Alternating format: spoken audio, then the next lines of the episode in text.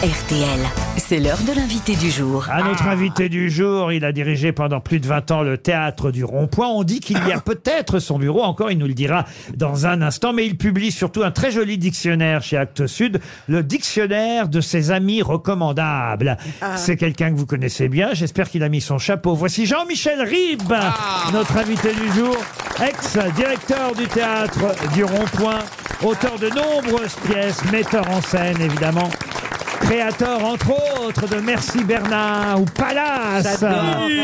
dans lequel j'ai joué. Voici Jean-Michel Ribes, que vous connaissez bien, monsieur Duléry. Oui, puisque j'ai fait mes premiers pas avec Jean-Michel. Il a même produit une pièce que j'ai écrite avec Christian Charmetan, dans laquelle il y avait Isabelle Mergo. Mais vous Voilà. n'êtes pas dans la liste de ses amis, je vous le signale. Ah, bah je ne suis pas un ami de Jean-Michel Ribes. Alors, c'est Je pas suis bien. un admirateur. Alors attention, Mais pas un- vous allez avoir des tas de gens qui vont se plaindre, Jean-Michel Ribes, parce qu'effectivement, Mais voilà. il a fallu faire un choix dans tous ceux que vous avez rencontrés, mis en scène ou produits ou avec qui vous avez travaillé au théâtre, euh, évidemment, du Rond-Point ou ailleurs, avant aussi, ou même dans Palace, dans Merci Bernard.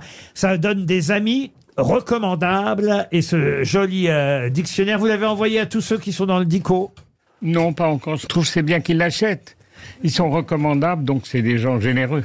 Duléry n'y est pas, vous ne l'aimez pas beaucoup, hein, Duléry. Mais vous savez, ce que, euh, on en a la preuve aujourd'hui. Tous ceux qui n'y sont pas, la première question qu'on pose, c'est mais machin n'y est pas, et finalement, c'est de eux qu'on parle le plus. Il vaut mieux ne pas y être, donc. Voilà, Euh, voilà, bon. voilà.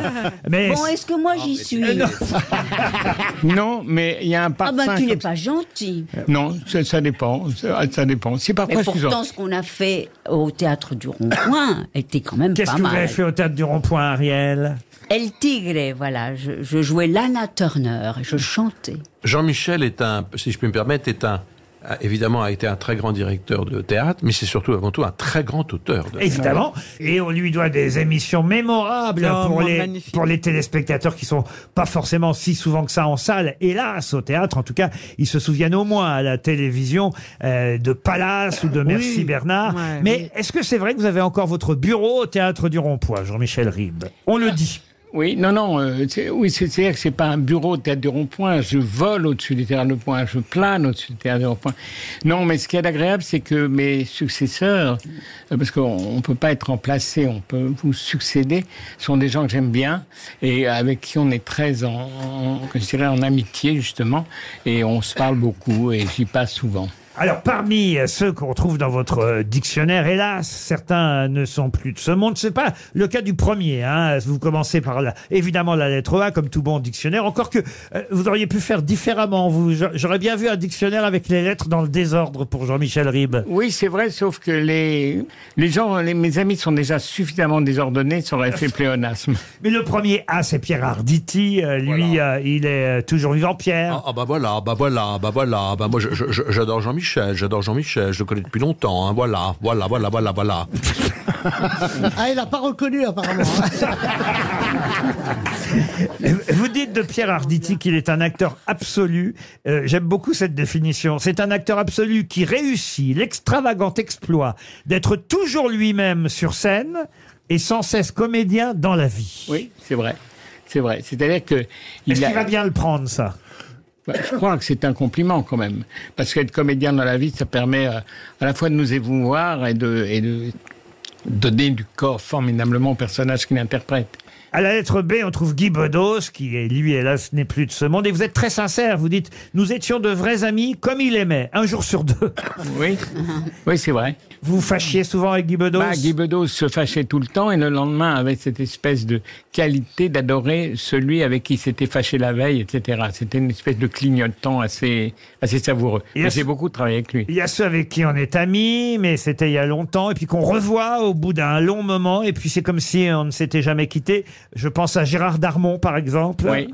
Bah, Gérard, il a vraiment commencé avec moi et on est resté pendant quelques années. Jouait dans plusieurs de mes pièces, dont Les Fraises Musclées, l'Odyssée pour une tasse de thé, euh, et surtout par-delà les marronniers, où il, a créé un personnage magnifique qui était un boxeur poète qui s'appelait Arthur Cravant au milieu des années euh, 1916-1917. Et j'adorais ce que disait Arthur Cravant, il le répète souvent, Gérard, je hais les imbéciles qui ne voient le beau que dans les belles choses. Ah oui, c'est une très belle phrase. Je hais les imbéciles qui ne voient le beau que dans les belles choses. C'est aussi la devise, et vous le dites, de Michel Faux, notre ami Michel Faux, qui lui est dans votre dictionnaire, dictionnaire des amis recommandables. Et puis alors, il y a quelqu'un, moi, que j'aime beaucoup, euh, qui est un de vos amis aussi, euh, j'imagine, que le grand public ne connaît pas forcément, sauf ceux qui achètent euh, ses livres. Et ces livres suivent, on va dire, la liste de ses drames personnels. Vous dites même, il est recordman du drame personnel, grand amateur de désespoir. Je pense à Jean-Louis Fournier. Oui. Jean-Louis Fournier, euh, c'est quelqu'un que le grand public peut connaître parce que il était au générique, évidemment, de la minute de Monsieur Cyclopède avec euh, Pierre Desproges. C'est lui aussi qui a réalisé La Noiraude. Vous vous souvenez de cette vache, La Noiraude, Oui, oui, oui, qui oui. était au téléphone euh, dans l'île aux enfants ou même Antivol, l'oiseau qui a le vertige. C'est un type qui a du génie, euh, il faut le dire, euh, Jean-Louis Fournier. Et il a écrit des livres euh, incroyables qui racontent à chaque fois les drames euh, qu'il a pu connaître tout au long de sa vie, que ce soit ses enfants handicapés, que ce soit sa femme qu'il a perdue très tôt. Euh, c'est fou la vie de cet homme-là. Oui, mais ce qui est de formidable, c'est toutes les anormalités, je dirais tous les drames, il les rend quotidiens. Les gens anormaux sont normaux. Et euh, l'histoire de ces deux fils totalement, euh, vraiment très, très bouleversés dans le handicap, c'est un des livres les plus drôles que j'ai lus. Le livre s'appelait Où on va papa? Oui, et il a eu le prix Médicis, je crois, avec ça. Mais ça, je recommande à tous les auditeurs, après avoir lu mon livre, qu'ils lisent celui de Jean-Louis Fournier, Où on va papa? Où on va papa, et il y avait aussi Veuf cherche femme immortelle, ça c'était sur le décès de son épouse, ou encore Il a jamais tué personne, euh, mon papa, où il rendait hommage à son père, médecin et alcoolique. Alors il y a aussi une actrice à qui vous rendez un bel hommage, c'est Annie Gregorio. Oui. Pareil, qui est une actrice connue, mais c'est pas non plus une vedette, une énorme vedette, mais vous, vous dites c'est une de- des meilleures actrices qu'on ait chez nous. Enfin, en tout cas, moi, elle m'a beaucoup inspiré. Quand j'ai fait Théâtre sans animaux, je la connaissais pas. Elle a fait une lecture et j'ai écrit le rôle pour elle. C'est-à-dire qu'il y a des acteurs qui vous donnent euh, envie d'écrire, qui vous, qui vous donnent du talent, je dirais, pour écrire. Et Annie fait partie de cela. Elle est irrésistible dans, dans certains de ses rôles. C'est quelqu'un qui a le- vraiment le vice comica et que j'aime beaucoup. Il y a aussi les mécènes. À la lettre L, Marc Ladret de la Charrière. Et, la première phrase de son portrait est très jolie. Milliardaire est un métier relativement récent, Oui. bah oui. Oui, avant, c'était pas pour être riche, mais on disait pas milliardaire. Et euh, voilà, il est dans, il est comme ça dans la jeunesse de son métier. Et ce qu'il y a de bien avec euh, Marc, c'est qu'il est totalement euh, en.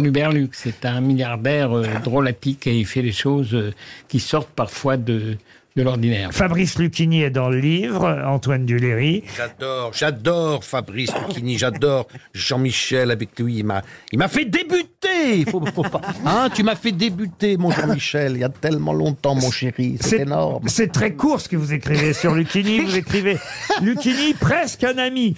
Nous avons essayé et recommencé plusieurs fois. Il s'en est toujours fallu d'un cheveu. Mais nous ne désespérons pas, nous y retournons, rien n'est perdu. Donc en fait, il est dans le dictionnaire de justesse, on va dire. Oui, absolument.